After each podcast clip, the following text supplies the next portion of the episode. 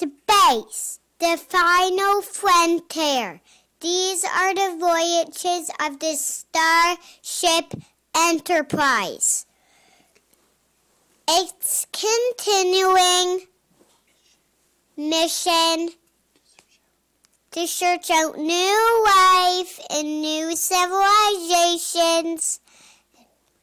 And bold we go where no one has gone before. That has to be one of the cutest audio clips I've ever gotten in doing uh, Treks in Sci Fi for over five years. That is uh, a friend of the show, Ryan's uh, daughter, uh, Clara. In, uh, they're from uh, Canada and Toronto area. And they sent in that entry to the contest that I announced last week on the podcast. So thanks very much for that. I'm going to be sprinkling those throughout today's show on Treks in Sci Fi. This is podcast 324. It is March the 27th, 2011. Uh, the uh, main topic, though, on this week's show is going to be a look at.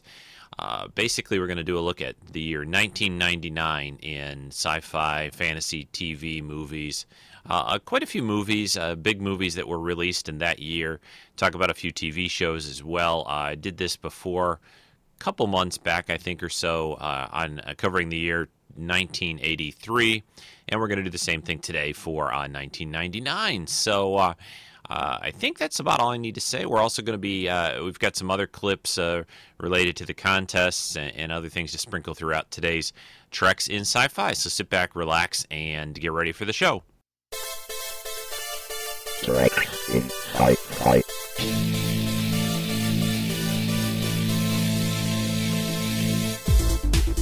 Your weekly dose of geekiness with your host, Rico.Steve. Set a course for Earth. Maximum warp.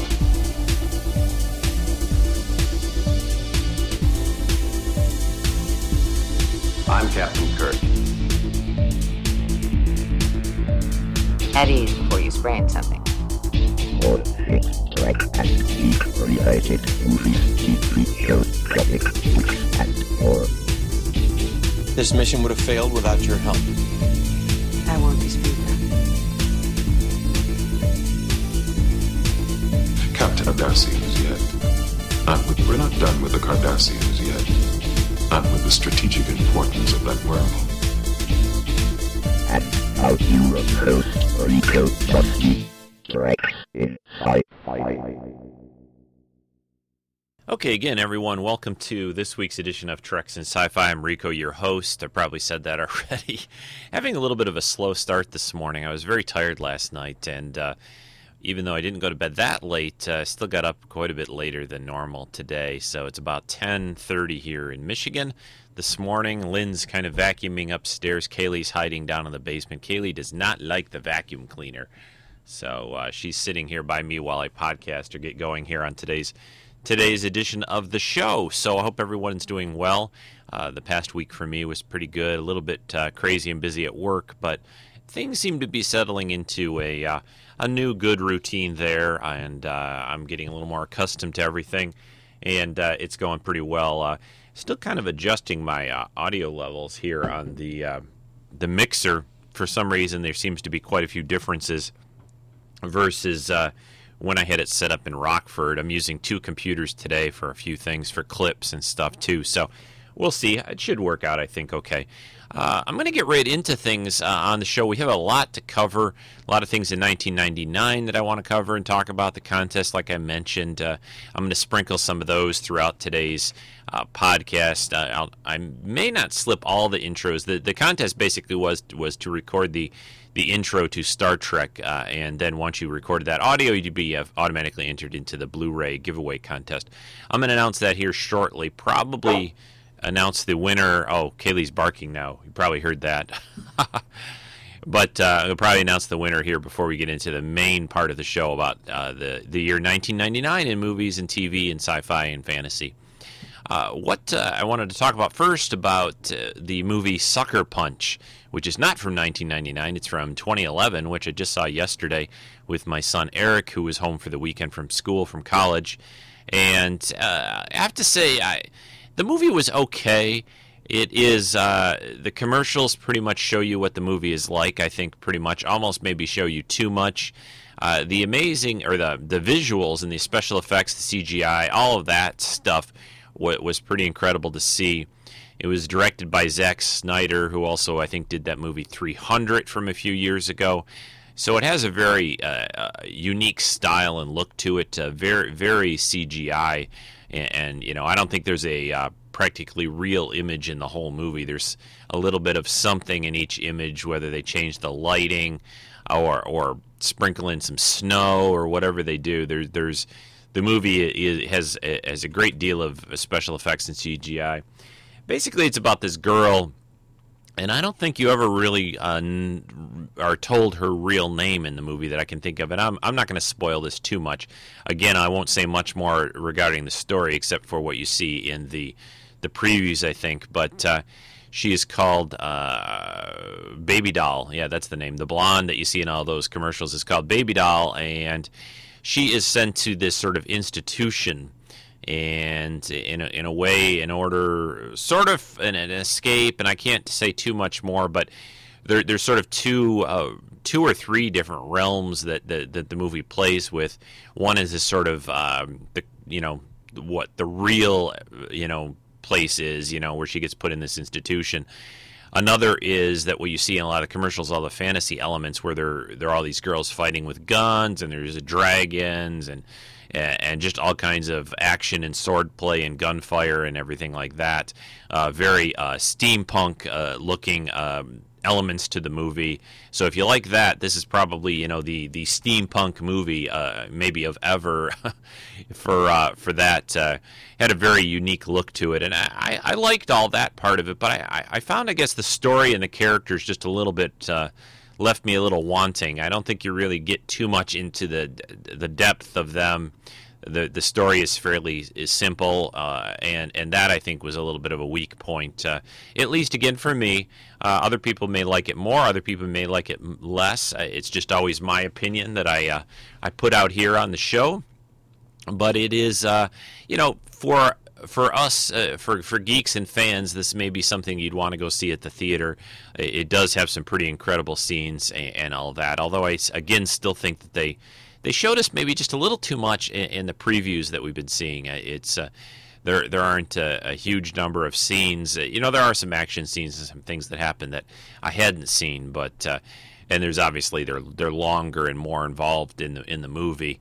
There's there's some pretty cool stuff, but uh, it's could you wait for DVD or Blu-ray? Yeah, probably. Uh, it's uh, and I and I could see. I mean, I've heard various things in the reviews and the and the ratings out there. It's you know, it's not getting like it's you know the the best of those. So um, so anyway, that's my take on it. Uh, Sucker Punch.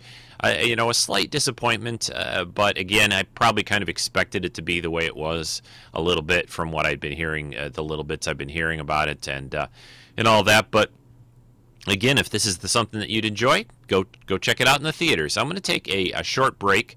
I'll be back, uh, talk a few Trek items, and then we're going to get into the 1999 talk.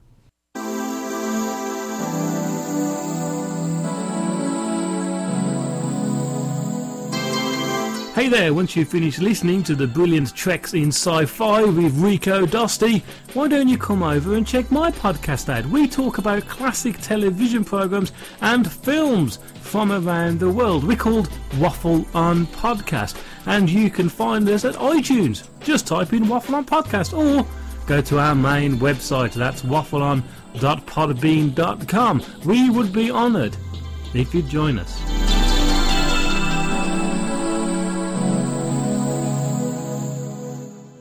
Okay, some uh, Trek related stories and some other sci fi things going on in the world. Uh, one thing that I saw that was kind of neat, I wish I had learned about it sooner, but I've been yeah, pretty busy with everything in the new job. But J.J. Abrams offered a Star Trek sequel set visit as one of uh, the UNICEF uh, Japan relief efforts.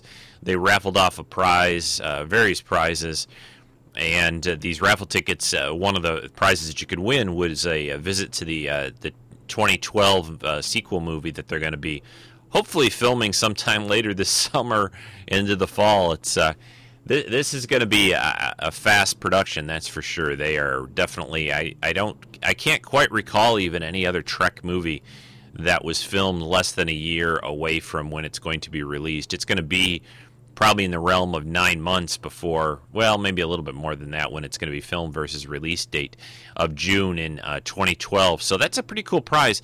Unfortunately, it looks like the tickets you had to purchase earlier last week uh, to win that. Uh, most of these stories are over at, if you want to learn more, over at trekmovie.com. We also had uh, two big Trek celebrity birthdays this past week. Both William Shatner and Leonard Nimoy both uh, both turned 80 years old. So happy uh, happy birthday to both of them. They've always uh, you know been kind of heroes and icons to me, and uh, they it's interesting. I've always thought that the fact that they have such uh, birth, birthdays that are so close together. Not only are they basically the same age, but it, you know during the year their birthdays are just a few days apart at the end of March. So happy birthday to both of them. Uh, also, let's see what else we've got going on. Also related to uh, sci-fi TV, uh, we got some great news this week for those who watch Fringe. They renewed Fringe for a, another season, for actually its fourth season, which was great news. And I was a little concerned about it because uh, at first when they moved it to Friday nights, uh, and it, you know it airs Friday nights on Fox for those interested in watching the ratings has sort of gone up a bit, but then then they've slowly sort of tapered off and, and kind of gone down. So it, the ratings have not been the greatest l- lately, and you know there was definitely a risk there. But it looks like Fox is really behind the show, and that and that it just shows you the ratings are not the complete end all be all of the decisions for these shows. You can have again, I, I've mentioned this I think quite a few times on the podcast, but you can have a show that's poorly rated, but somehow they manage to pick it up, and this is a case of that. Or you can have a show that's even you know better off in the ratings, but for some reason they decide it's getting, yeah, maybe the the actors are too expensive, or for whatever other little reasons they decide to cancel it. So at least they're behind Fringe, and it's just good because and there's so much that's going on on the show right now for them to get canceled. They've been they've had a lot of things building for this show over the last, especially last couple seasons. This overall story arc with the parallel universes and all that. That uh, if something happened or that show went off the air at this point, it would have been a bit big big shame. I mean, it's it's sad when shows like short-lived shows like The Cape get yanked, but at least you haven't maybe getting you know you haven't gotten quite as invested in watching a show for a couple of years where it doesn't have a chance to resolve itself. I mean, another show would be like V, and uh, I've said before I I wasn't really that happy with the season finale on that show this year, and it's not as much of a favorite show of mine as others, but they have built to a certain point in that show, and it still would be a, a big shame if they didn't bring it back for another season for uh, for everything that they've been uh, sort of creating and building on in that show and series and just I hope it comes back, and I hope we get some good news on that one soon too. Seems like they are announcing these kinds of renewals and, and stuff a lot sooner. It used to be you'd have to wait until the end of the season, like May or whatever, when a lot of TV shows would find out if they were coming back or not. But seems like that just gets sprinkled into um, you know into this time of year, different times. I mean, they've a lot of shows have been renewed already. A lot of shows uh, you, we know that aren't coming back probably. Uh, but uh, we'll keep everyone posted as much as possible. And those are the main things that I wanted to talk about. Not a whole lot this week to, to cover. There's a couple other stories. Again, there's a lot more Star Trek news on, on TrekMovie.com. Uh, there was uh, some celebrities doing some Trek impressions. There was a video contest. It was uh, Talk Like William Shatner Day. what are you doing? And speaking of that, I'm going to take a short break and we're going to play another uh, clip from the contest. I'll come back with the winner uh, announcement on that, and then we'll get into the 1999 uh, year in review discussion. Space. The final frontier. These are the voyages of the starship Enterprise. Her five year mission to explore strange new worlds, to seek out new life, new civilizations, to boldly go where no man has gone before. Ah, that of course was Brian doing his um, Shatner slash Kirk version of the intro to Star Trek. All right, well I've got uh, Again, the contest uh, provided by um, Attention USA and A and E was winning a four set, um, a four pack, I guess you could call it, of Blu-rays, uh, some some pretty cool stuff. And I've got the list of candidates here. Got my lucky uh, or uh, lucky for one of you, I hope, die. Got numbers by all of them, and I'm going to roll this. Didn't have quite as many entries as I thought, especially since this is a, a pretty nice package, but yeah, I've got a few here, and let's see. We will roll it.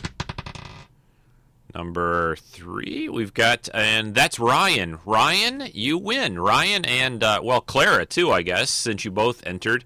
I haven't played Ryan's entry yet, but uh, uh, you guys won uh, the uh, Blu-ray pack. So, Ryan, send me your uh, your address, and I will forward that on to the contest providers, uh, and they will be mailing you that Blu-ray set. So congratulations, and uh, I hope we'll have another one of these in the near future. This place has been pretty good about providing prizes to the show. So uh, congratulations to you guys, and also to everyone. Thank you for entering this contest. And again, I hope to do uh, quite a few more in the future. Other things too. I've got a few other ideas coming on that. I just realized I had one other thing, one other clip that I want to play before we get into the 1999 discussion, and then we'll we'll we'll we'll boldly go into that. Uh, but Vartok just sent me this morning uh, a review of a, a, kind of a unique movie. This is not a, a, movie from 1999, but I think it'll be something uh, some of you, or all of you, or a few of you might be interested in checking out. A little unique, kind of more obscure film. But uh, well, anyway, I won't talk about it. Let Vartok do that, and I'll be back after his first part of his segment, and then we'll get into 1999.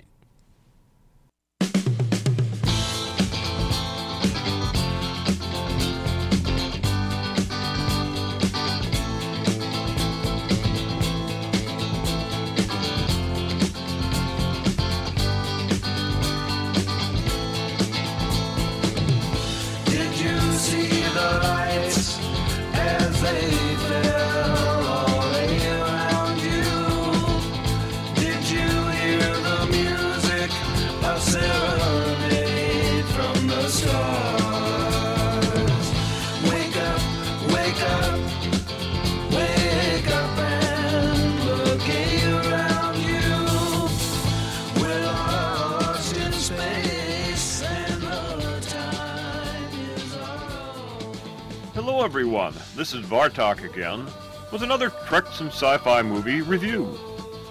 For today's segment, I'm going to talk about the little-known direct-to-DVD space movie titled Journey to Eden, which was released in September 2005. I recently watched this gem on Netflix and really liked its fresh sci-fi theme and especially the actors. By the way, the song that opened up this segment is Serenade by the Steve Miller Band which plays as the movie starts and the credits are rolling.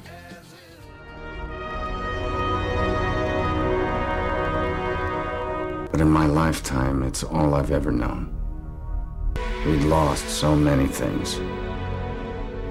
We'd lost the sky to shield the earth, increasing in intensity.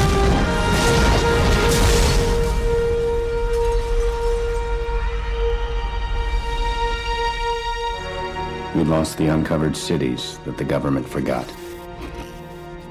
We'd lost democracy to global leadership.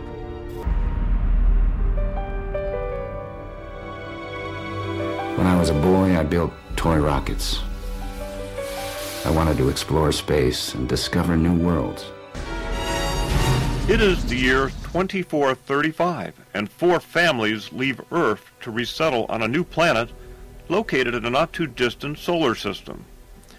Their faster-than-light, or FTL, spaceship, called the Gaia, is a lavish multi-family craft that, while expensive, is the standard luxury spaceship for the very wealthy. Not unlike those expensive yachts that you see for the rich and famous. The Gaia has been on a computer-controlled journey for 15 years, while the families have all been asleep in their cryo chambers, nicknamed cocoons by the children.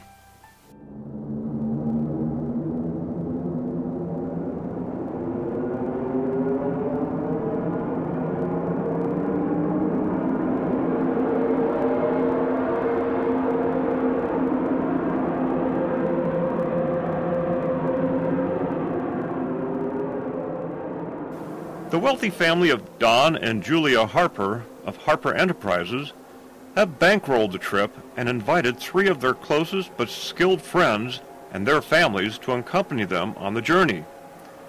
Don Harper, played by Gary Sinise, is a cynical executive who is using his own wealth to save his family and the others from a rapidly decaying Earth, which has been subject to overpopulation, lack of clean water, and more recently the dying of all plant life due to genetic crops that were released around the world in an attempt to feed the 200 billion humans that are sapping Earth of all her resources.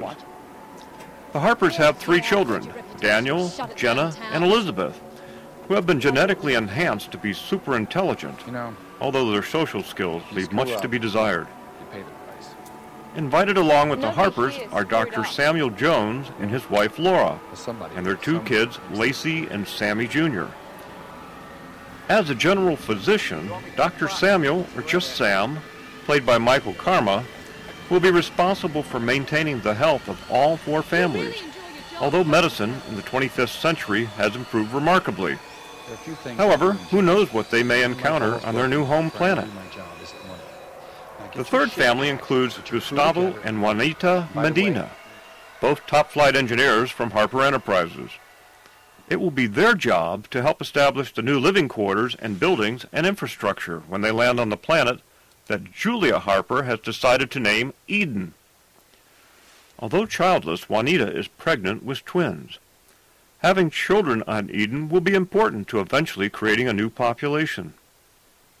Rounding out the members on the Gaia are the O'Briens, Patrick and Catherine, and their teenage son named Liam. The O'Briens are skilled in biology, geology, and are pretty decent at farming. All skills needed to make Eden capable of long-term life.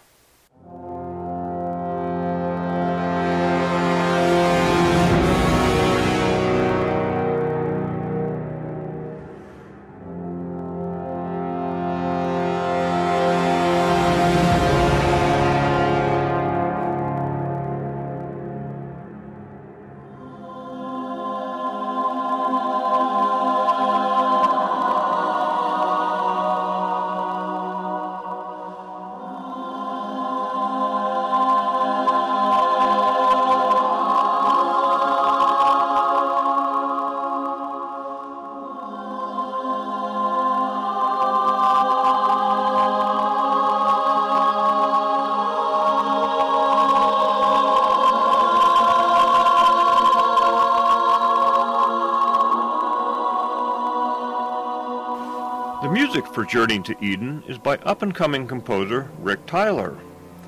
All of the music after the first song by the Steve Miller Band was composed and conducted by Rick Tyler. Vartok is going to look and see what else he has composed. After their long journey in suspended animation, the Gaia finally arrives at their new home. Now Vartok is going to try and not give away too much of the plot line and spoil the movie for you in case you decide to look it up. As the Gaia is preparing to land, a meteorite smashes through a critical part of the engine room, destroying the FTL drive, allowing them to land safely, but preventing the possibility of them ever returning to Earth. So Eden will have to be their new home, and they will have no choice but to make the best of it. As these four families cope with setting up a new society on a new planet, lush with plant life and small but wildly different looking animals, strange events begin to happen. The children begin to distance themselves from their parents and begin to act in ways counter to normal human behavior. Well, that's about as much as Vartok can provide without ruining this sci-fi thriller for you. And now, the poser for later in this podcast. What is it about the sci-fi thriller Journey to Eden that makes it unique compared to every other sci-fi movie you may have ever watched? Stay tuned, and I'll be back with the answer later in this podcast.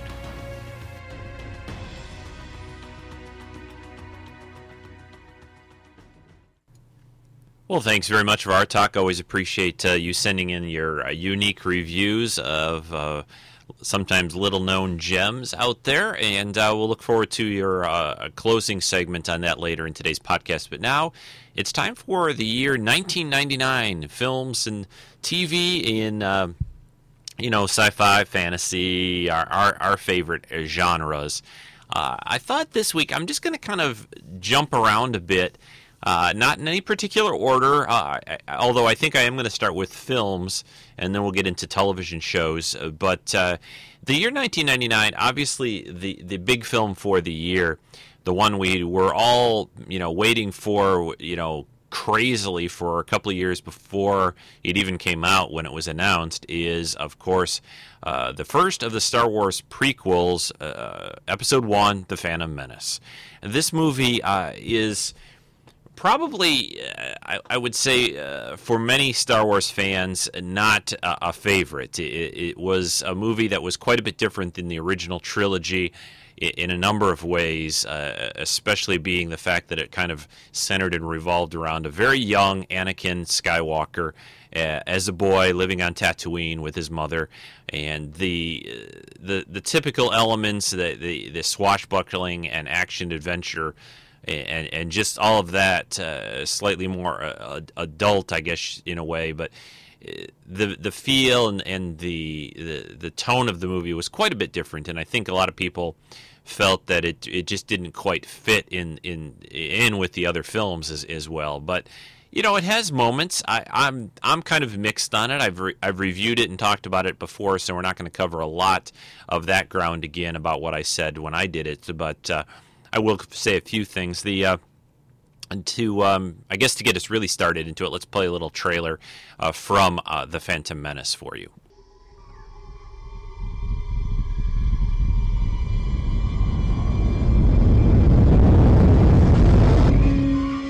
I will not condone a course of action that will lead us to war. A communications disruption can mean only one thing invasion.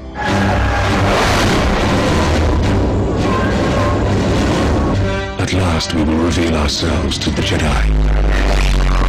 At last we will have revenge.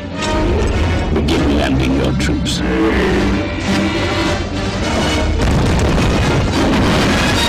We haven't much time. The Federation has gone too far.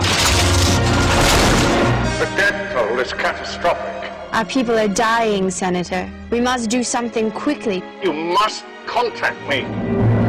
There is something else behind all this, Your Highness. They will kill you if you stay. I can only protect you. I can't fight a war for you. I think we're going to have to accept Federation control for the time being. This is a battle I do not think that we can win. I will sign no treaty, Senator. You said people are gonna die?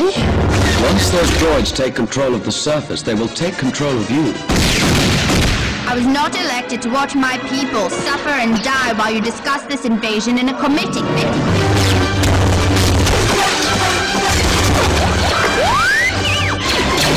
Copy our ships!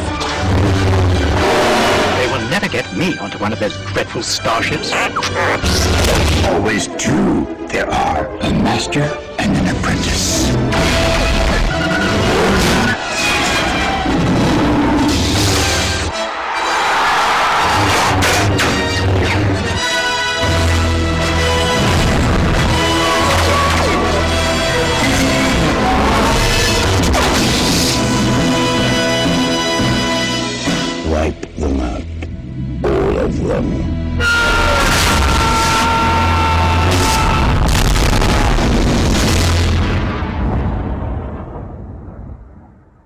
Yep, there we go. A trailer from uh, The Phantom Menace, uh, one of the big, big, huge movies of 1999. Made a ton of money.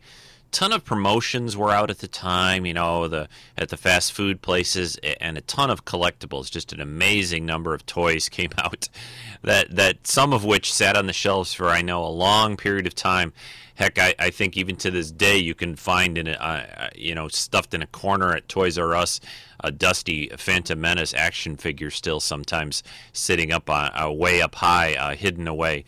It, it is uh, it was a just uh, an unavoidable uh, you know media and, and extravaganza and event that I don't know if we'll ever see again. It's uh, you know there was so many years between that movie and the last of the the original trilogy. You know, from '83 to 1999, uh, 16 long years between Star Wars films, with very little Star Wars content really out there. You know, we've got we got novels and books in between a little bit, and that's what really started to push things. Then the special editions came, and then George Lucas uh, decided to go back in time and do these prequels. Now, I have to say that that no matter what people say and think about, you know, the three prequel movies, this one and the other two, that it, it's pretty hard to go back and and sort of do backstory and make everything fit perfectly together. I know uh, on the uh, Treks and Sci-Fi forums and other places that I've visited over the years, there's a lot of discussion and debate and, and, and of of really how all this fits together and trying to make it, you know every little comment and every little nuance work. But I think overall he did a pretty darn good job, and I and I'm you know I have to say it's it's pretty amazing, and and I also have to hand it to George Lucas for doing what he wanted to do, what he wanted to do for the story, which always was to show Anakin as a young boy, not this evil Dark Lord of the Sith that he later becomes. And I think that was really a, a bold move and kind of important to do. Did it make them maybe the most uh, dramatic and most exciting movie to have, uh, you know, a, a, a basically a story about this little kid for the most part? No, probably not. But he still did what he wanted to do, and I, I have to give him credit for that. I'm going to slide in here one of uh, the uh, listener comments that we got this week. I'm going to just sprinkle these throughout today's show for uh, for all of you. I've got three or four, I think, from people that have commented about things from 1999. And the first one I'm going to play is Kenny's, and this is Kenny's and his comments for the year 1999. Hey Rico, it's Kenny from California. I'm also the co-host of Knights of the Guild podcast and the MASH 4077 podcast. Just wanted to send in some quick comments about the year 1999. Well, I was 29 years old, so I remember this uh, year fondly. And let's start with some movies. There were quite a few genre movies that came out uh, that I really enjoyed. Uh, the Sixth Sense, Toy Story 2, which I'm a huge Toy Story fan, and this is probably my favorite of the trilogy, um, even though they're all really, really great. The Mummy, this was the first Mummy movie, and uh, with uh, Brendan Fraser, and it was really good. Had some really cool special effects. Really enjoyed that. And then we had The Matrix, which of course technology wise was just incredible. You know, I just remember watching commercials and just being blown away. And then watching the first few minutes and when Trinity does that pose where she, you know, she arches up and the camera zooms around her. I mean, that was the first time it was ever done. Now it's done, like, you know, in TV series. But back then, this was the first time it ever happened, and I just remember my jaw dropped in the theaters. And this movie was incredible. Unfortunately, the subsequent sequels to it weren't as, you know, they did the same technique and we'd already seen it. So it wasn't as as cool or as incredible, but you know, I mean, the the Matrix trilogy is fine, but definitely there's no comparison to the Matrix. The Matrix is the best part of that of that three part series. It definitely was a a trailblazer for really cool camera shots and technology. So that definitely needs to be mentioned. And then, of course, the big movie for 1999, at least for me, was Star Wars Episode 1 The Phantom Menace. And you know, besides what all the naysayer and the haters say about this movie, I actually enjoyed it. I waited many, many, many years for a, a sequel slash prequel to the Star Wars trilogy. I was a huge Star Wars fan. I got my tickets super early. I saw this at Mann's Chinese Theater in Hollywood. I waited in line 17 hours, and I wasn't even there for the first screening because the first screening people were in line for days and days prior. So I think I did like the second or third screening later in the evening. I like I said, I got off work early. Uh, luckily, I worked down in Hollywood at the at the time. So I was able to walk over to Mann's Theater, got in line, and was there for a full 17 hours. And I loved every minute of it.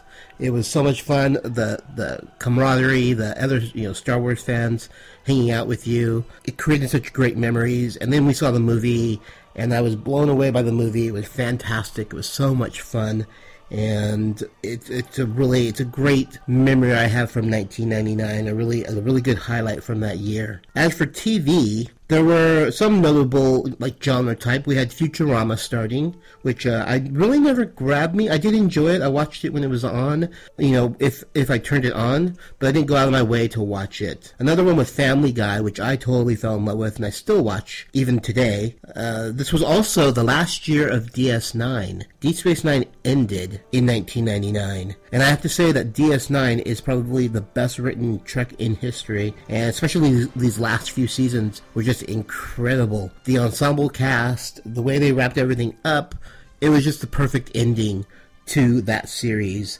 And it will always be one of my favorite uh, Star Trek series of all time. So, another kind of spin off was Angel. That started in 1999, and that comes off of Buffy. Uh, Angel was a, a main character on Buffy for a few years, and then he spun off to his own series. And even though Angel wasn't, at least in my opinion, wasn't as as good as Buffy. It, w- it wasn't my favorite. I still loved it because it did have that angel character. It did bring over Cordelia, and it did bring you know occasional crossover characters. And it still had that flair of, of Buffy because it was still written by Joss Whedon, and it was just much darker. Uh, it took a different approach to that whole world, which I really appreciated. But the one thing I wanted to talk about, my my most favorite TV series from 1999 would be Farscape which actually I did not watch in 1999. I actually didn't have the Sci-Fi Channel, which it originally aired on. So I actually didn't start watching Farscape probably until middle of 2000s 2003 2004 and i picked one summer and i watched the entire four seasons and the tv movie that ran afterwards and i totally fell in love this is one of the most innovative, most creative, most changing TV series sci-fi genre out there. Every season, uh, it was something different. They took the, the series into a whole different realm. It, it was never boring. It was, you know, it was one of those series that you you really should have watched from the beginning to, for it really to make sense. Because, like I said, these huge story arcs that would all of a sudden turn on its head, and you they take the story in a completely different direction. So it was a great series. And if you haven't checked out Farscape, you are really missing out on some really good genre TV series. So I think that's going to do it. Um, yeah, so 1999 was a good year for TV and movies, and these are just a few of the, the ones that were my favorites. So uh, thanks for doing this, Rico, and we will talk to you later. Take care. Thanks very much, Kenny. Always great to hear from you. Always great to hear what you have to say about uh, whatever we're talking about for the week. Uh, I know you're a big fan of all of this stuff, and uh, have some inside uh, info sometimes on, on and you brought up a few that I had even forgotten about and I was doing a little research this morning pulling everything up uh, and uh, that's uh, one of the reasons why I always ask you guys for clips especially or, or for comments I should say uh, but anyway uh, yeah the Phantom Menace and the Matrix two of them that you mentioned quite a bit on and Farscape all, all, all big favorites of mine. I'm going to talk a little bit more, more about Farscape later when I get into the TV part more. But let, let's go right into the Matrix. Uh, like I said, I'm kind of mixing things up. Now, the Matrix, it, it, I, I, don't have the date right in front of me, but uh, I'm pretty sure it came out very just. I'll, I'll look it up while I play uh, one of the uh, trailers for the movie. I think it came out just shortly, maybe a few weeks before the Phantom Menace, not very long before the Phantom Menace. And, and I, you know, I think it's a fantastic movie, very groundbreaking, something that uh, we really had never seen before. Like you mentioned, some of the camera work, uh, some of the effects, and, and, just set the stage, I think, for for a lot of CGI and a lot of interesting things that we're seeing still in movies and in TV to this day. Uh, I, I, think there's a lot to be, uh, you know, I think they almost should send a couple of dollars every time a TV show or a, a movie uses a little Matrix like stuff, they should have to send those guys a little bit of money because it's a it, it's just an amazing movie. I, I love it. I, am obviously into tech a lot, computers. So I you know the character of Neo and and the fact that he's he's this guy in in the regular world, kind of just living his life, not very exciting, kind of humdrum in a way, and just and, it's sort of futuristic. You know, there's uh, there's just all kinds of cool elements to it. But then to realize that it's all just sort of this, uh, almost in a way, a dream that people are plugged into these machines and that they're living in this, uh, you know, this system called the Matrix, powering the these alien, or sorry, not aliens, but the these machine beings. I guess you could call them. I don't. I don't know if they ever really had a different name, but uh, you know the the fact that this whole Matrix world of theirs is is not reality that it, it there's they're just living this sort of computerized version, almost like a holodeck would be, and that Neo eventually, of course, becomes and learns becomes the one and learns that he can influence and affect the matrix and the world around him. I mean, how cool is that? he can defy things, you know, physics and, and and some of the other characters can, but of course Neo uh, and uh, played by Keanu Reeves. So I think he does a great job in, in all the movies, all three of them, and, and, I think was perfect for the part. And these guys, the other thing about this movie and the, and the sequels even is is just how much it's not just all computer stuff. These guys trained super hard for months to learn how to do martial arts and to make it look convincing on screen. You know, especially the main characters, uh, Laurence Fishburne uh, Carrie Ann Moss, and of course Keanu Reeves and others. The, these guys worked very, very hard to get into tip-top shape and to just really pull off what they have to do in this movie. So I, I again commend them and hand it to them. On the Matrix, a great film from 1999, and here's a trailer for it.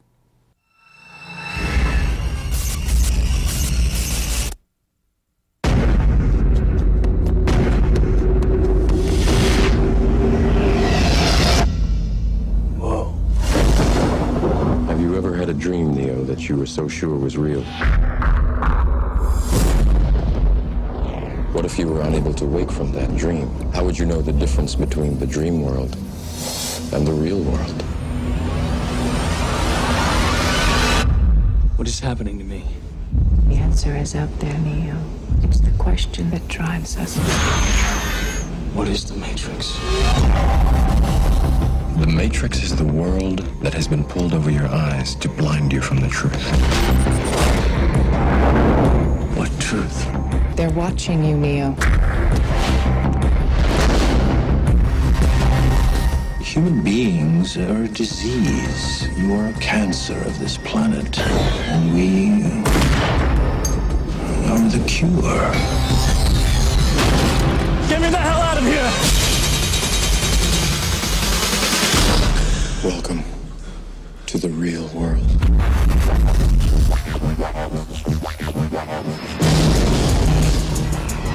So you're here to save the world. So what do you need? Guns. Lots of guns. No one has ever done anything like this. That's why it's going to work. Buckle your seatbelt, Dorothy. Because Kansas is going bye-bye.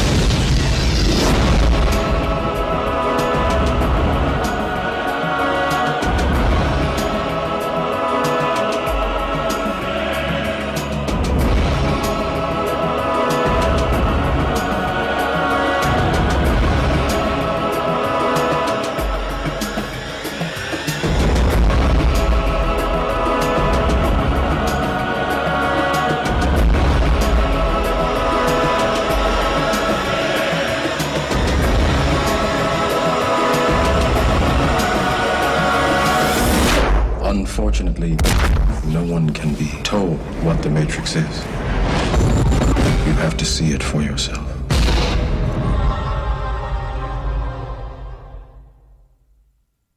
Ah, yes, uh, just, just, an incredible movie. I, I picked it up on uh, Blu-ray. I haven't had a chance to watch the Blu-ray uh, version of this, but I, I, I really want to. Maybe this will inspire me, and I'll watch it tonight or, or one of the nights this coming week it's just uh, the Matrix is just a great movie. I, have heard talk that they may make another one at some point in time. I don't know what what you know what time frame, if it would be a prequel or some set something set during the time when Neo was still you know doing what he does.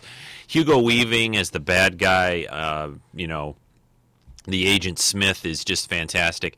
The movie did come out about a month or so before the Phantom Menace, so it was out a little bit longer b- before it than I thought. But uh, again, just the idea that the world around you isn't quite what it uh, you know really is, and it's you you could affect what's going on around you with your mind if you you know were somebody like Neo or others had slight abilities to do that. Once you knew, kind of like once you know you're dreaming. I know there are people, and I've talked on the forums about this a few times, and maybe even on, I think on the podcast. But sometimes I have some pretty vivid dreams, and I know there are people that have the ability. You know, they know they're kind of dreaming, and they can kind of affect their dream. I had one, uh, for example, last night that was kind of weird, where I, for some reason Lynn and I we were we were going to buy and move into our old house, the house we used to have before the one we're in now. And the thing about it was, we went to go see it, like you know, like you'd visit a house you're, you're thinking of buying, and it was different. It was not the same inside. It had changed. And for example, the old house had a basement, but the basement had a very low ceiling, and I'm kind of tall. But the basement in this house, it was like the inside of the TARDIS. It was, uh, it had like vaulted ceilings, and it was like 12, 15 feet high, and it was crazy. And I'm like, as I'm walking down and, and, and, entering the basement area, I'm thinking to myself, how, is this possible? This is not right. You know, I kept saying something's wrong. You know, uh, this this this can't be the way it it really is. And uh, and then I kind of woke up, I think. But anyway, just uh, again, one of the reasons I think I like the Matrix so much is is just what they they everyone believes is real isn't isn't real. It, it's it's just this uh, program that they're all kind of living in. So, uh, so great movie, great movie from 1999. I'm going to play another uh, clip from a listener, an audio comment on 1999. I'll be back and continue the show. Hi Rico, this is Meds from Waffle On Podcast, and of course here on the forums. And I'm just looking at some of the films that came out in 1999, and so some classic ones that came out. American Beauty, uh, Sam Mendes film that uh, almost well, it probably did you know launch Kevin Spacey uh, a little bit further into his career uh, before he went to the Old Vic and uh, just directed plays. American Pie, the first one's fantastic. You know, it's a it's a good fun movie. Uh, as we scroll down here, we've got Being John Malkovich, uh, which was a, a, great film by Spike Jonze and uh, John Cusack. I wish John Cusack could do more films like that, and especially stuff like. Um, the oh, what was it called? High Fidelity, which I just thought was brilliant. Uh, Bicentennial Man, wow, that was rubbish, wasn't it? The Blair Witch Project. Now, I know this was one of those films that everyone raved about, and whether it was because all I was hearing was people saying how good it was, when I went to the cinema and saw it, I was so disappointed. I really think it was uh, rubbish. I think it's one of the films I need to go back and have a good look at uh, again to see, um, you know, to see if if my original opinions uh, still count. The Cider House Rules, great film, and it was uh, this was the film that uh, relaunched uh, Michael Caine's career. He'd uh, done a load of rubbish in the late eighties and early nineties, and really needed to do um, something uh, with a little bit of grit to it. And this was the film that that got him out of that. Dogma, love Dogma. Kevin Smith is probably one of his films that he broke away from his normal style of filmmaking. I love Clerks.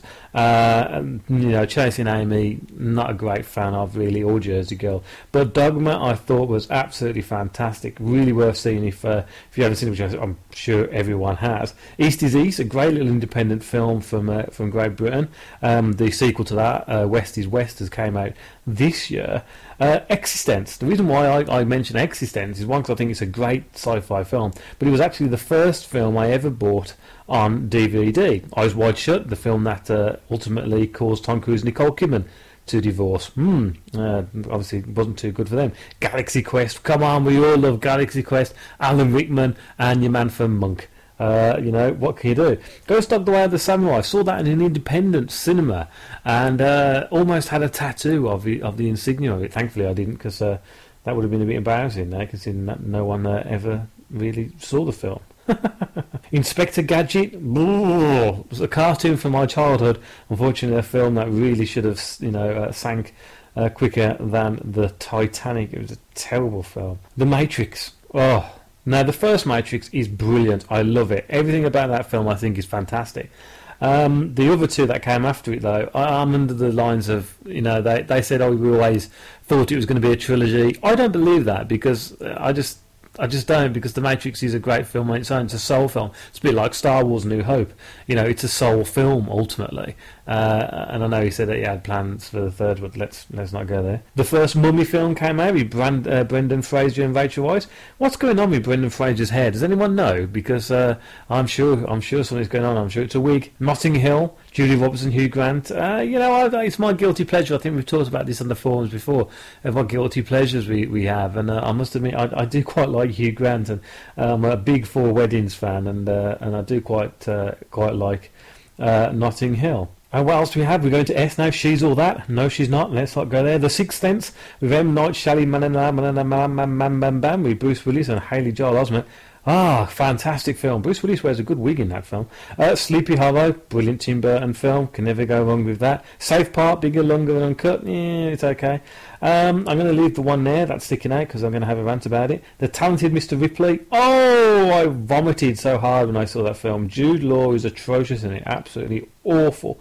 Really didn't like it.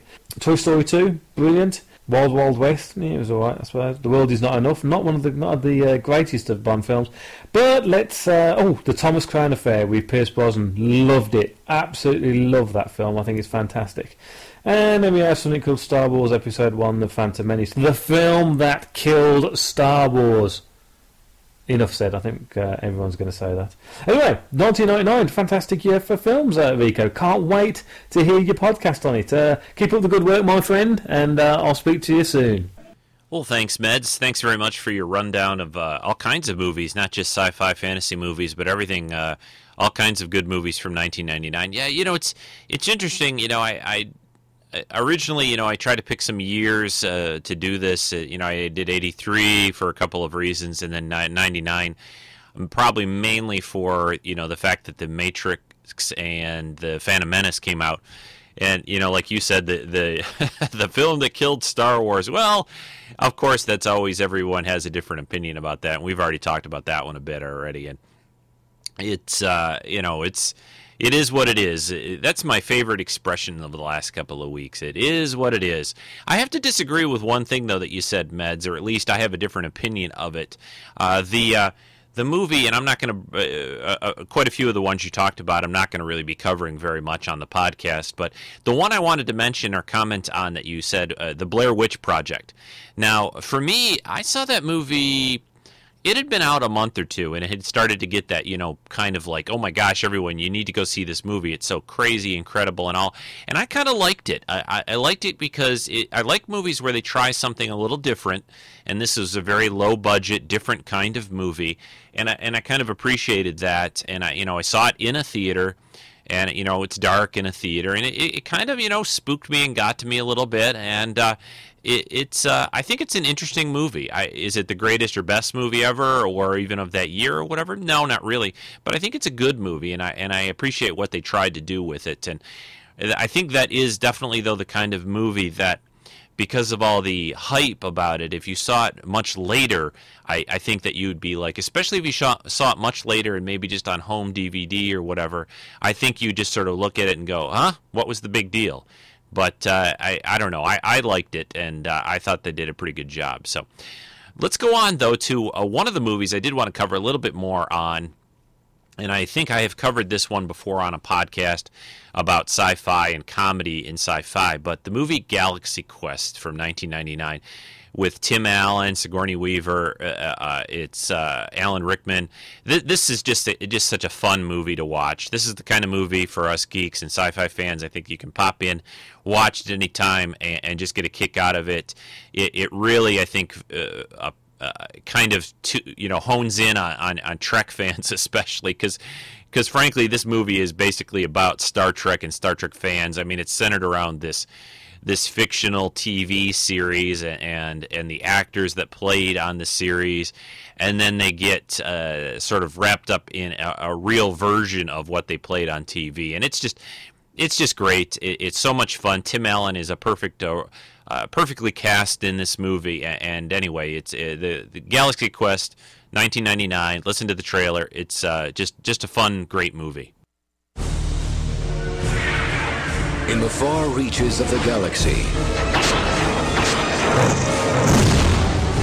a civilization is under siege. We are all that is left. They've searched the universe for a leader. Stay tuned for scenes from next week's Galaxy Quest. Never give up, never surrender. He will save us. What they got. Never give up and never surrender were struggling TV actors. You are our last hope. Where's my limo? Okie dokie. And they're about to put on a command performance eight million light years away. We are actors, not astronauts. You are our protectors. That was a hell of a thing. Now, Laredo, take us out. You gotta move to the right. Would you sit your ass down? You wanna drive this thing? acting like heroes. The whole thing was just a misunderstanding. May not be enough. They look like little children. Hi, little guy. I'm done. DreamWorks Pictures presents Tim Allen, Sigourney Weaver, Alan Rickman, Galaxy Quest. You're just gonna have to kill him. Well, go for the mouth, the throat, his vulnerable spots. It's a rock. It doesn't have any vulnerable spots. Yeah, Galaxy Quest, just a, just such a fun movie to watch. Like I said earlier, it's uh, it, it's got so many fun elements in it, and and for for us fans of Trek, and especially fans that have gone to conventions, and uh, it, it's it's really fun to see that movie, and I, I just love it a lot. Uh, a few other movies. I'm just going to run down some titles. These I'm not going to go into a lot of detail on. Uh, I've got a couple others uh, that I want to cover. I'll play a trailer probably for one or two more, but here's a, a few others. Wing Commander, which uh, came out also uh, starting Freddie Prinze uh, Jr. Uh, not a great movie at all. Not very good. It was disappointing to me, especially since I enjoyed the, the video games that that it was based off of. You had Wing Commander. You had My Favorite Martian with Jeff, Jeff Daniels. Not a great movie. I love the original series back way back with uh, it, you know, it, it's it's you know the that movie. I don't know. It just I, I, thought that they needed to be a little bit more serious, even though that the original wasn't all that serious of a. It was more of a comedy in a way, the original show. But and I think Meds mentioned Bicentennial Man. You also had the astronaut's wife with uh, Johnny Depp. Uh, and Charlize Theron of the movie Virus. Uh, a unique movie that I thought uh, was was pretty interesting, uh, sort of Matrix like a little bit, uh, was called The Thirteenth Floor. Uh, that's one one you might want to check out. I don't want to say too much, but it, it, has some interesting moments in it. Also has some pretty cool music in that movie too. So check that out if you get a chance via Netflix, perhaps sometime. Exis- eXistenZ, which Meds mentioned also. I like that movie. It, it, it's by David Cronenberg.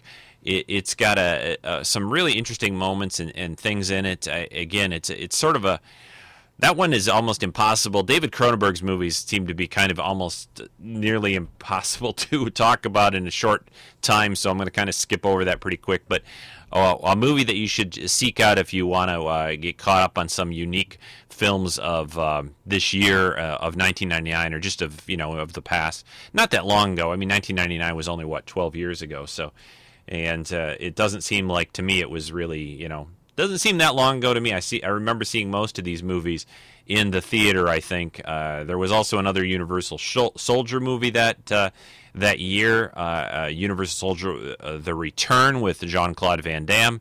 Speaking of that, we're going to have uh, a Jean Claude Jean Claude Van Damme sort of podcast next week with Al uh, Quadshot's going to cover the movie Time Cop. So that's going to be pretty cool. There's going to be a guest cast next week. Uh, also had the movie Godzilla. Uh, I think it was 1999 that uh, that Roland Emmerich worked on. It was sort of the Americanized, or was that a 1998? I'm gonna have to look it up while I play the next uh, trailer for the movie The Mummy, the first of the Mummy movies with Brendan Fraser. Now, I enjoy this series quite a bit. I, I, I think it sort of has that Indiana Jones appeal a little bit, and Rick O'Connell, I think is his name, right on the on the the series. It's been a few years. I have not heard any talk about another Mummy movie, but uh, the first one I think they did a really good job with. Like a lot of movie series, you know, each movie kind of you know gets progressively maybe not as good, but the first one I, I, I enjoy quite a bit. So here's a trailer to The Mummy.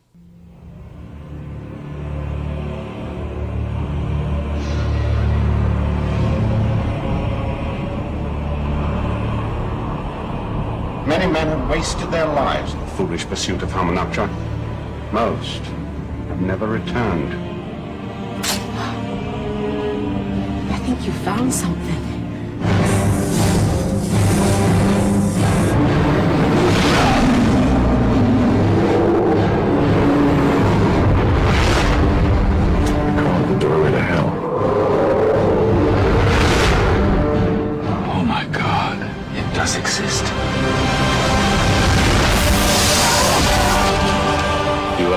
Creature that we have feared for more than 3,000 years.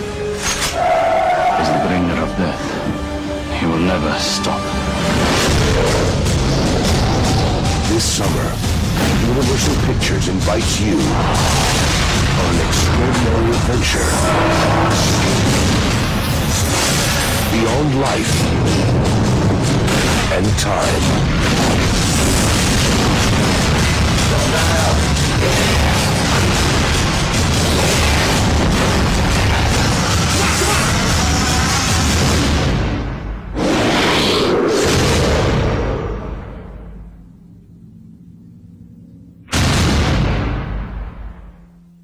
Yeah, that's a great, uh, great trailer, great movie. Uh, the Mummy, uh, again with uh, Brendan Fraser, Rachel Weisz, uh, and just just a good cast, solid fun, kind of Saturday afternoon kind of throwback movie, and uh, lots of cool moments and effects, and and j- just a lot of action and adventure, and, and, and good times. You know, it's it's just grab a bucket of popcorn, watch it again some night. It's it's a lot of fun.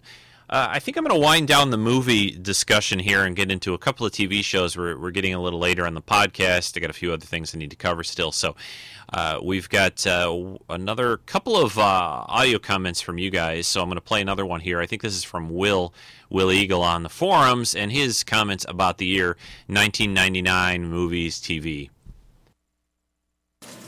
Hello, everybody. This is Will, Will Eagle on the forums, and I just wanted to share my thoughts about 1999. Of course, that was my 11th year of marriage in 1999, so of course you can never forget about those. And then I just wanted to talk about the TV shows that came out in that year. A couple of them that I remember uh, was Farscape, and for some reason I never kept up with that series. I don't know if they changed the time or the day or the channel even that that was on, but I remember I didn't watch that all the way through. Uh, luckily, I just found it on Netflix. A couple other shows that came out that year, sci-fi related, was uh, Batman Beyond, as far as the animated, and uh, Roswell. The uh, two shows that I did watch a lot that weren't um, science fiction that year that came out was uh, West Wing and Third Watch. I really enjoyed those shows. And of course, that was the final uh, year for Deep Space Nine. They were ending the war and ending the show. Um, actually, I would have kept watching that for two or three more years if they wanted to do it. Of course, Voyager was still going strong that year. And then we also lost some important people that year that have some uh, background with some science fiction. Of course, the uh, one that we probably all remember the most would be DeForest Kelley, died that year. So that was a pretty big loss for us Star Trek fans. Also, I um, saw that uh, Stanley Kubrick died that year. Of course, if I'm not mistaken, he was the one that did uh, 2001. And then uh, Q, that you know in the Bond movies, uh, that Desmond Llewellyn, I think was his name, uh, he died that year as well. So we had some uh, pretty uh, well-known actors, and especially to us sci-fi fans, that uh, passed that year. Going into the movies that came out that year, of course, the biggest movie probably for all us sci-fi fans was Star Wars: The Phantom Menace. And I remember standing in line outside of my mall to get tickets for that because I you know, wanted to go as early as possible to the earliest shows possible when it came out. And uh, of course, I was out there by myself. The wife wasn't going to wait out there with me, but I was out there to get tickets for that movie. And I have never done that before that time, and I have never done it since that time. Waiting that long to get tickets for a movie. Never have done it, you know, since I did it that one time. And I don't see myself doing that again. Waiting that long to get tickets. A couple other good movies that came out that year was The Mummy. Um, of course, I thought that was a really good series. The, uh, of course, Brandon Fraser is the actor there, and of course, a couple uh, other genre movies that he's been in here lately was Journey to the Center of the Earth, and of course the uh, great movie called uh, Furry Vengeance. Okay, that wasn't that good. But also that year, uh, the James Bond movie that came out was The World Is Not Enough. I've always liked the uh, Pierce Brosnan James Bond movies. Another surprise uh, show or movie that I liked that year was Bicentennial Man with Robin Williams. I don't know if many of us remember that one, but I really liked that movie. I thought he did a great job, and I was actually quite surprised how well he did in that movie, being that he mostly does uh, comedies. And of course, a couple other sci-fi movies that came out that year was uh, Wing Commander and uh, Toy Story 2 came out that year. I always liked those uh, Toy Story movies. Also, a sci-fi classic that came out that year was Muppets from Space. I'm sure we've all caught that one. And also, uh, being a big baseball fan, I did catch For Love of the Game that year with uh, Kevin Costner. And then I'm sure most of us uh, guys probably remember the movie Entrapment with Sean Connery and Catherine, Catherine Zeta-Jones. So actually, there was uh, quite a few good movies that came out in 1999. Well, enjoy talking to everybody on the forum. And as always, Rico, thanks for what you do with the podcast. And I'll talk to everybody later. Bye. Well, thanks very much, Will, for your comments on uh, 1999. Yeah, you brought up some good things, some things uh, that no one else has mentioned yet, too. And I have to make a comment on a non-sci-fi note, but I also love that baseball movie for love of the game. It's baseball's always been kind of the probably the sport I like the most. It's just sort of something I grew up with uh, uh, in seeing Tiger games and that. So I'm kind of a little bit of a softy and a sucker for any baseball movie. And uh, Kevin Costner, I think, does a great job in that. So not sci-fi, of course. I did look up Godzilla. It was 1998 that Godzilla movie came out, not 1999. So sorry about that. Uh, yeah, so lots of good stuff, uh, lots of interesting things. I, I, I always love hearing from you guys. I've got one more, I think, clip from uh, from people talking about 1999. That's Rick Moyer with some music. We'll save that for a little bit later. I'm just going to cover uh, a few of the TV shows from 1999, things that I liked quite a bit. Probably the biggest one is the series Farscape. Way back. Uh, way back in the days of this podcast, I, I think it's been years. It was maybe within the first 100 shows. I'd have to look up what number I did it on, but I did a whole podcast dedicated to Farscape. Uh, I'm sure I could probably do a little bit more complete and better job now, but that TV series, I, I, I put Farscape probably in my top, I don't know, top five, maybe top 10 sci-fi TV series of all time. It is just. I, I, I can't say enough good things about it. I, I think people maybe gave it a little bit of a, a pass at the time when it was out. I, I, I, know there's, there's a lot of people that have gone back and watched it now, and I haven't really heard anyone that hasn't liked it when they gave it a shot. Uh, so I, I very much encourage everyone to check out the TV series Farscape. Like I think Kenny, I think mentioned it in his comments it, it's a show that constantly changed and evolved and, and, reinvented itself, not just season to season, but almost sometimes week to week. I, I mean, it was one of the shows to me that was very hard to predict what was going to happen, where they were going, and, and, just lots of very cool things happened. Lots of, you know, it was it was sci-fi, but it was also just just really interesting with very well developed characters.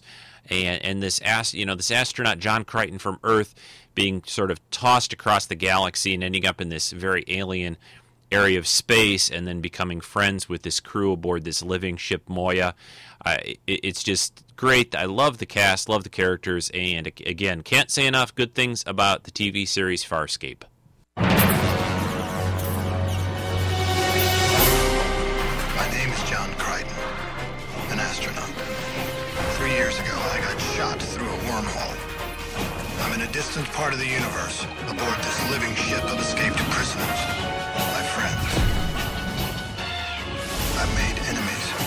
Powerful. Dangerous. Now all I want is to find a way home. To warn Earth. Look upward and share the wonders I've seen.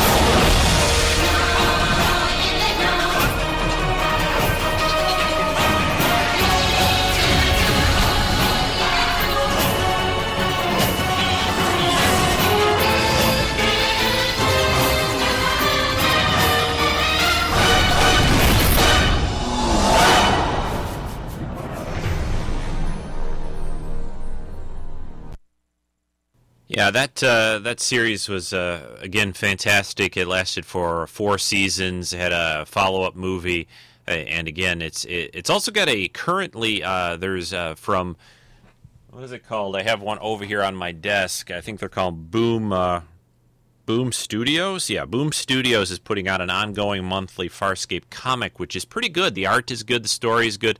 So if you are a big Farscape fan like I am, uh, you know, check that out. I think they're about up to issue 18 or so. Uh, so uh, that's cool. And they've done some mini series too in the Farscape uni- universe one about Dargo and, and, giving some background in his character and all kinds of stuff. So, again, great series. Uh, definitely check out the DVDs uh, when you get a chance. Uh, a couple other series I wanted to mention. Uh, another one was Crusade, which was sort of a Babylon 5 kind of spin off series in a way. It didn't last very long, only lasted uh, a season or part of a season, like 12 episodes, and had a pretty cool premise. Gary Coleman was on that series. That is from this year. A couple other uh, series, uh, a big favorite that I'll, I'll play the, the intro theme for you in, in, a moment here. Another series that I liked a lot about uh, alien teens uh, living on Earth is a series called uh, Roswell. I was a big, big fan of this show. I, have uh, I don't know. There was again something about it. Katherine Heigl, for example, a, a, very young Katherine Heigl was on the series. So they got some great actors, uh, some very cool music for the show. I'm a big fan of uh, you know shows that include some some nice music in the show. And uh, basically, they were the idea was that Roswell was this crashed alien ship, and that what came out of the ship were these these little kids who eventually become these teenagers living in the town. A lot more goes on, of course, but it's a you know it's kind of a little bit of a love story, romantic things going on, and also other alien elements too. And they're trying to hide out and not reveal who they are that they have these uh, uh you know each of them have different powers sort of because they're aliens and it's uh, it's a pretty cool series roswell it, sometimes the sci-fi channel shows reruns of it but check it out when you get a chance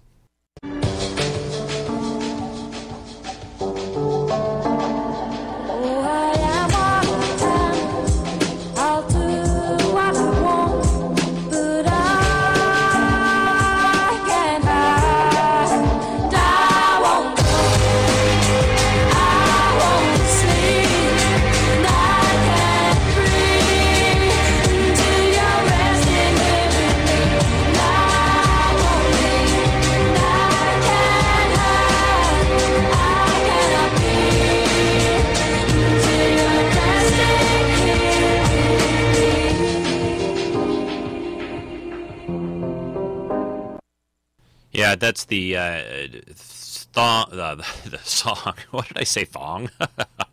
that's the song intro by Dido uh, to uh, Roswell. It's uh, again great music, great show.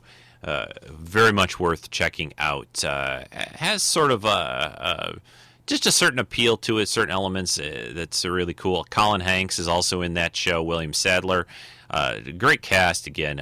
again the characters and casting to me are very important for TV, movies, or whatever. And uh, if they if they hit the right marks and they uh, pull together the right characters, I think it really means uh, something.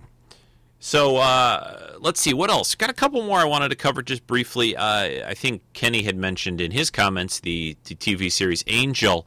Uh, which was out in 1999, uh, starring David Boreanaz. Of course, he was first introduced on the TV show Buffy, and I, I loved Angel. I thought Angel was a great, fantastic series. I, I, don't know if I, you know, if it's better or I like it more than Buffy, but it was a little more adult. Uh, you know, the character of Angel went to Los Angeles. He started, uh, he formed his own little detective agency. A couple of cast members eventually ended up on the show that came over from Buffy. Uh, Cordelia, probably the main one. Well, also um, Wesley. Uh, it's uh, you've got just a, a, a, cool show, you know, Angel Vampires. So he sort of most of the cases he got had supernatural elements. David Boreanaz plays the character really well. You got to see a little bit more of his personality. He was always this sort of dark, brooding, didn't speak much on Buffy and didn't have a lot to say, but he had a little bit of a dry sense of humor on Angel and uh, there was a lot of stuff going on behind uh, you know the the scene not behind the scenes but an overall story arc with this uh, uh sort of evil uh, lawyer type uh, agency, Wolfram and Hart, and I don't even know how to go into all that. But Angel, what did it last? I think five seasons. I think four or five seasons, maybe five total. great series. Here is the intro. This is again just a musical kind of number to the show. So listen to this.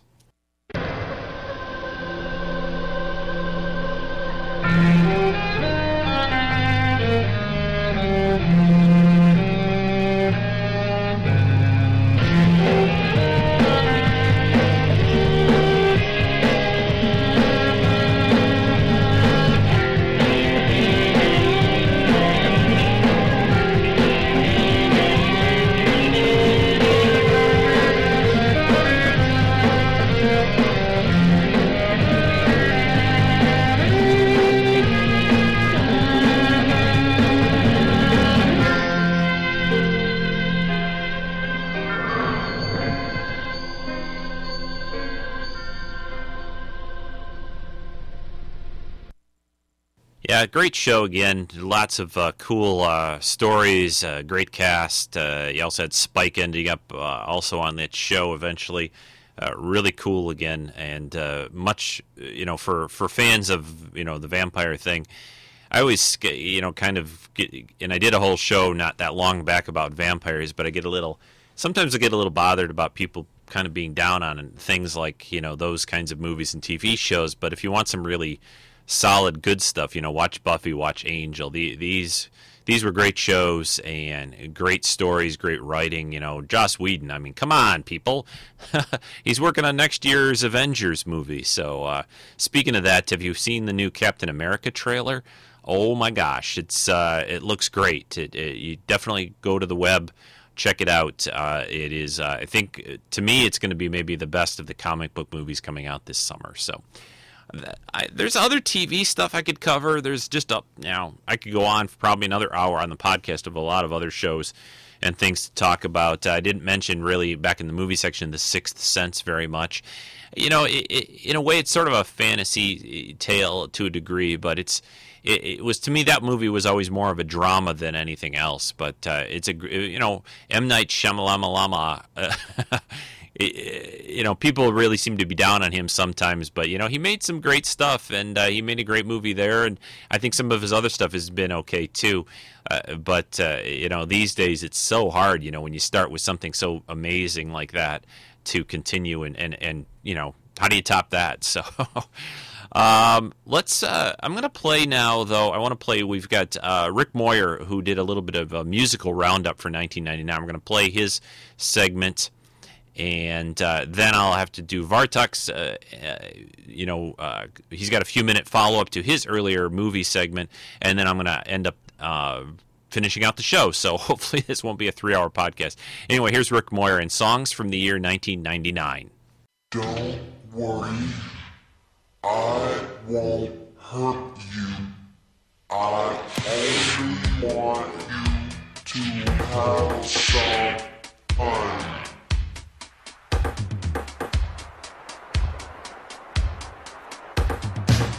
Well, everybody, hi there. This is Rick Moyer, Moyer777 from the forums, and the year 1999. I thought I would throw in a few snippets of music from that year, since that's always fun to hear. This time, instead of the top five songs, I thought I would just throw in like five songs that were super popular. How's that? From all different genres. So let's party like it's 1999, shall we? Right here on Treks in Sci Fi.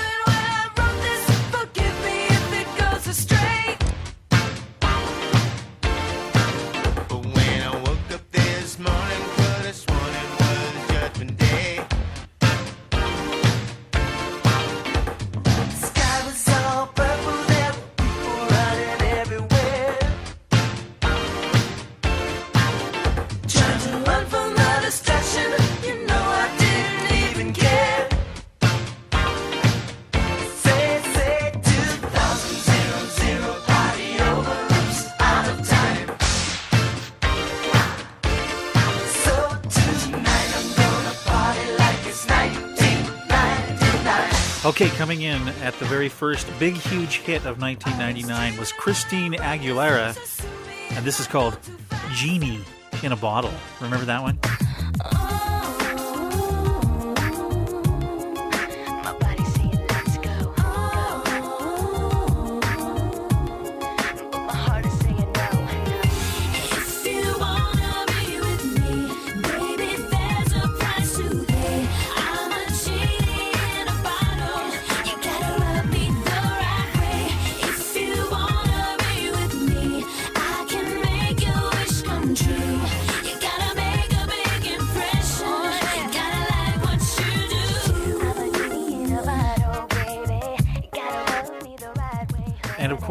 How could we ever talk about 1999 without talking about Ricky Martin's Living La Vida Loca?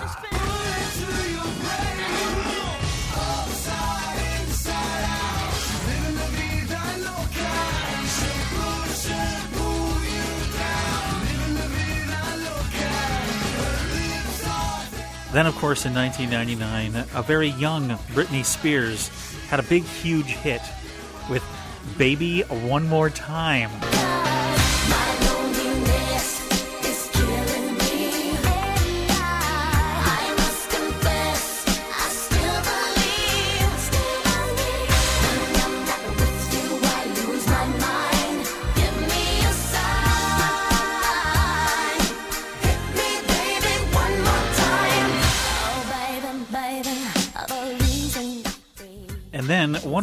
Personal favorites, really love this band.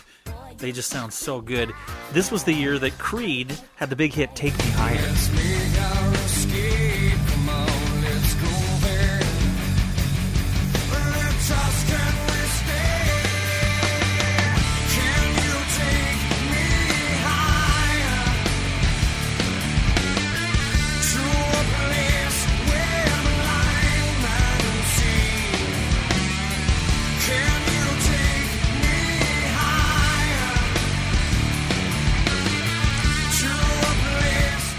Course, for all you uh, heavy genre fans, this also was the year that Korn had Freak on a Leash.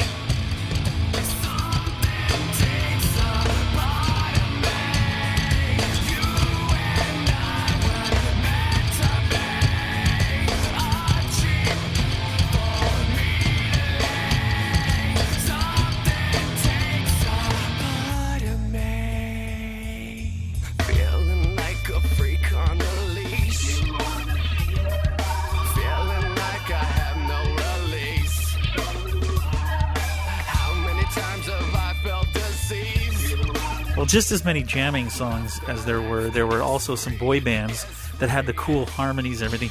How many remember the Backstreet Boys and uh, this popular song? And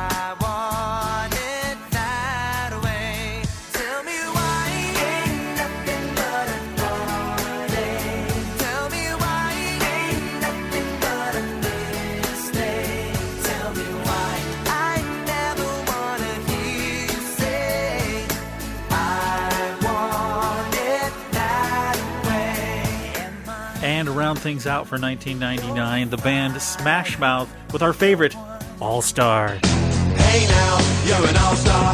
Get your game on, go play. Hey now, you're a rock star. Get the show on, get paid.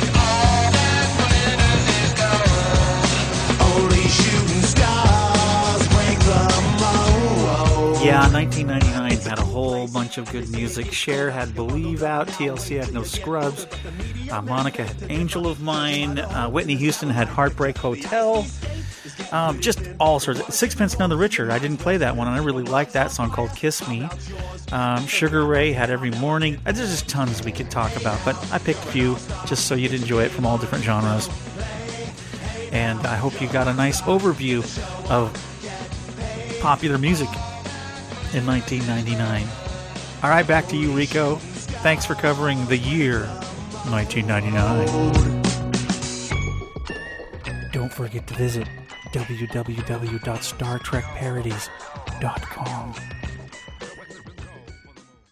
Oh, fantastic, Rick! Thanks for, so much for uh, for your comments and your song selections from the year 1999. Yeah, you know, recently I, I reactivated my XM radio, XM Sirius, Sirius XM, whatever they're called these days, on my car, and I, I find myself listening to a lot of 80s and 90s music. Uh, just you know, slightly nostalgic, and and for some reason, those uh, songs uh, appeal to me sometimes more than the current ones, and.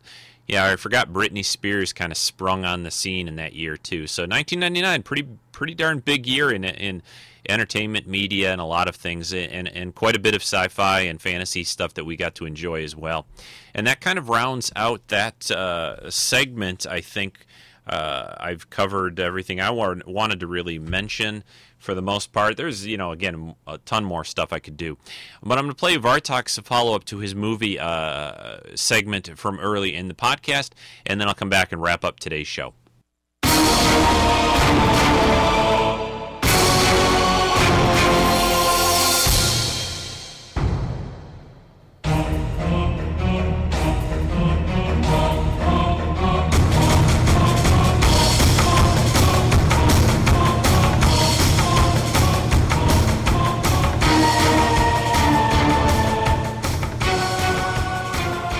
Everyone, this is Bartok again with the answer to the question posed earlier to what is unique about the sci-fi thriller Journey to Eden that makes it unique from every other sci-fi movie that you may have watched. Well, it is that the actors in Journey to Eden have never acted before. In fact, the script for the movie has never been greenlighted by a producer or director. What Bartok is trying to say is, Journey to Eden is totally made up. It's a fabrication. What? April Fools, Treks and Sci-Fi listeners. I hope you can all smile in knowing that Bartok has pulled a fast one on you. I do hope you'll forgive me. Well, that's it for this Treks and Sci-Fi movie review. And now back to you, Rico. Oh, and by the way, Bartok gives Journey to Eden a 7 out of 10 as a sci-fi thriller. I do hope you check it out on Netflix soon.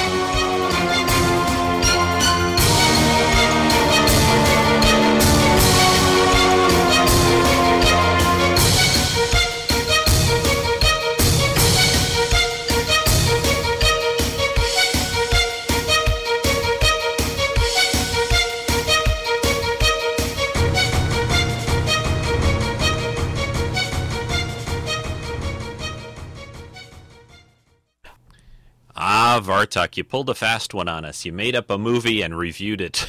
Journey to Eden doesn't exist. It's re- it's not real. It's in the Matrix. That's what it is, right? So April Fools, thank you.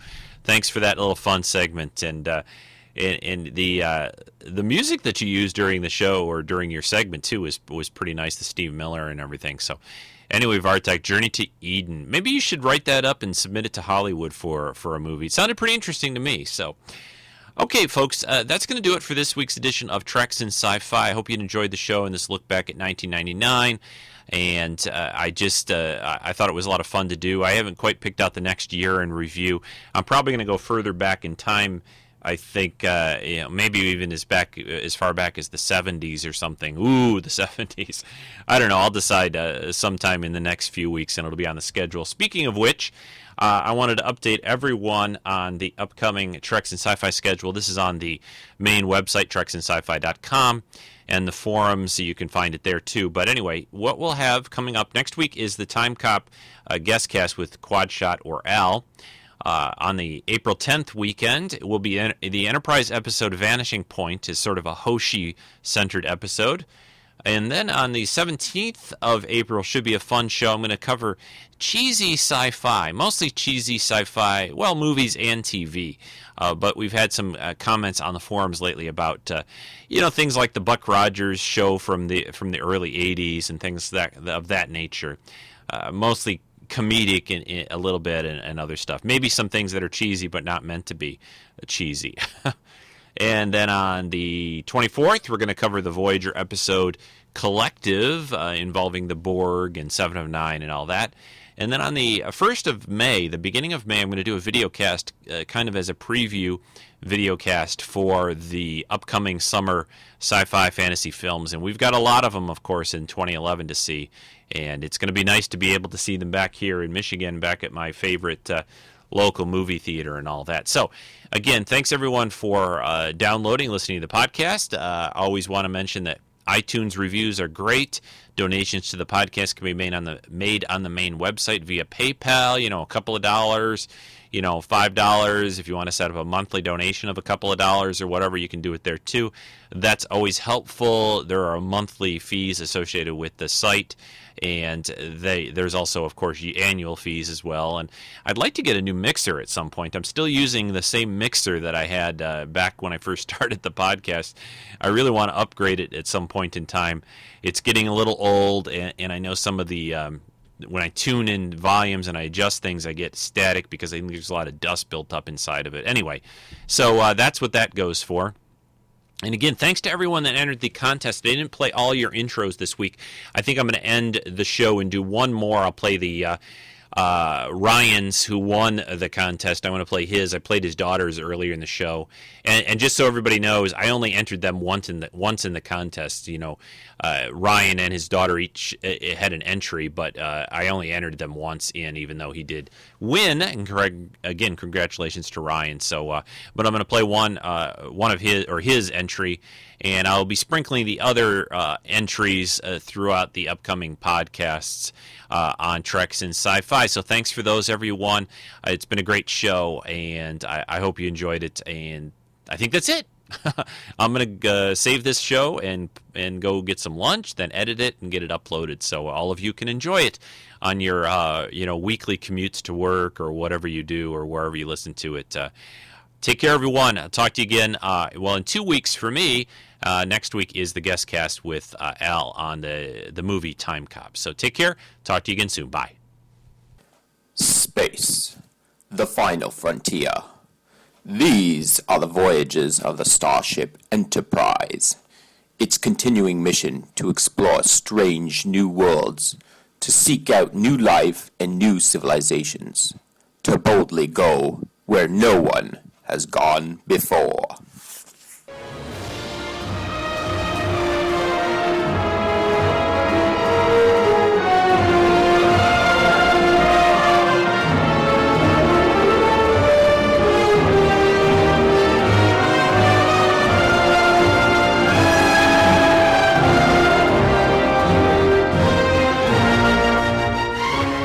This has been a Rick Dosty podcast production.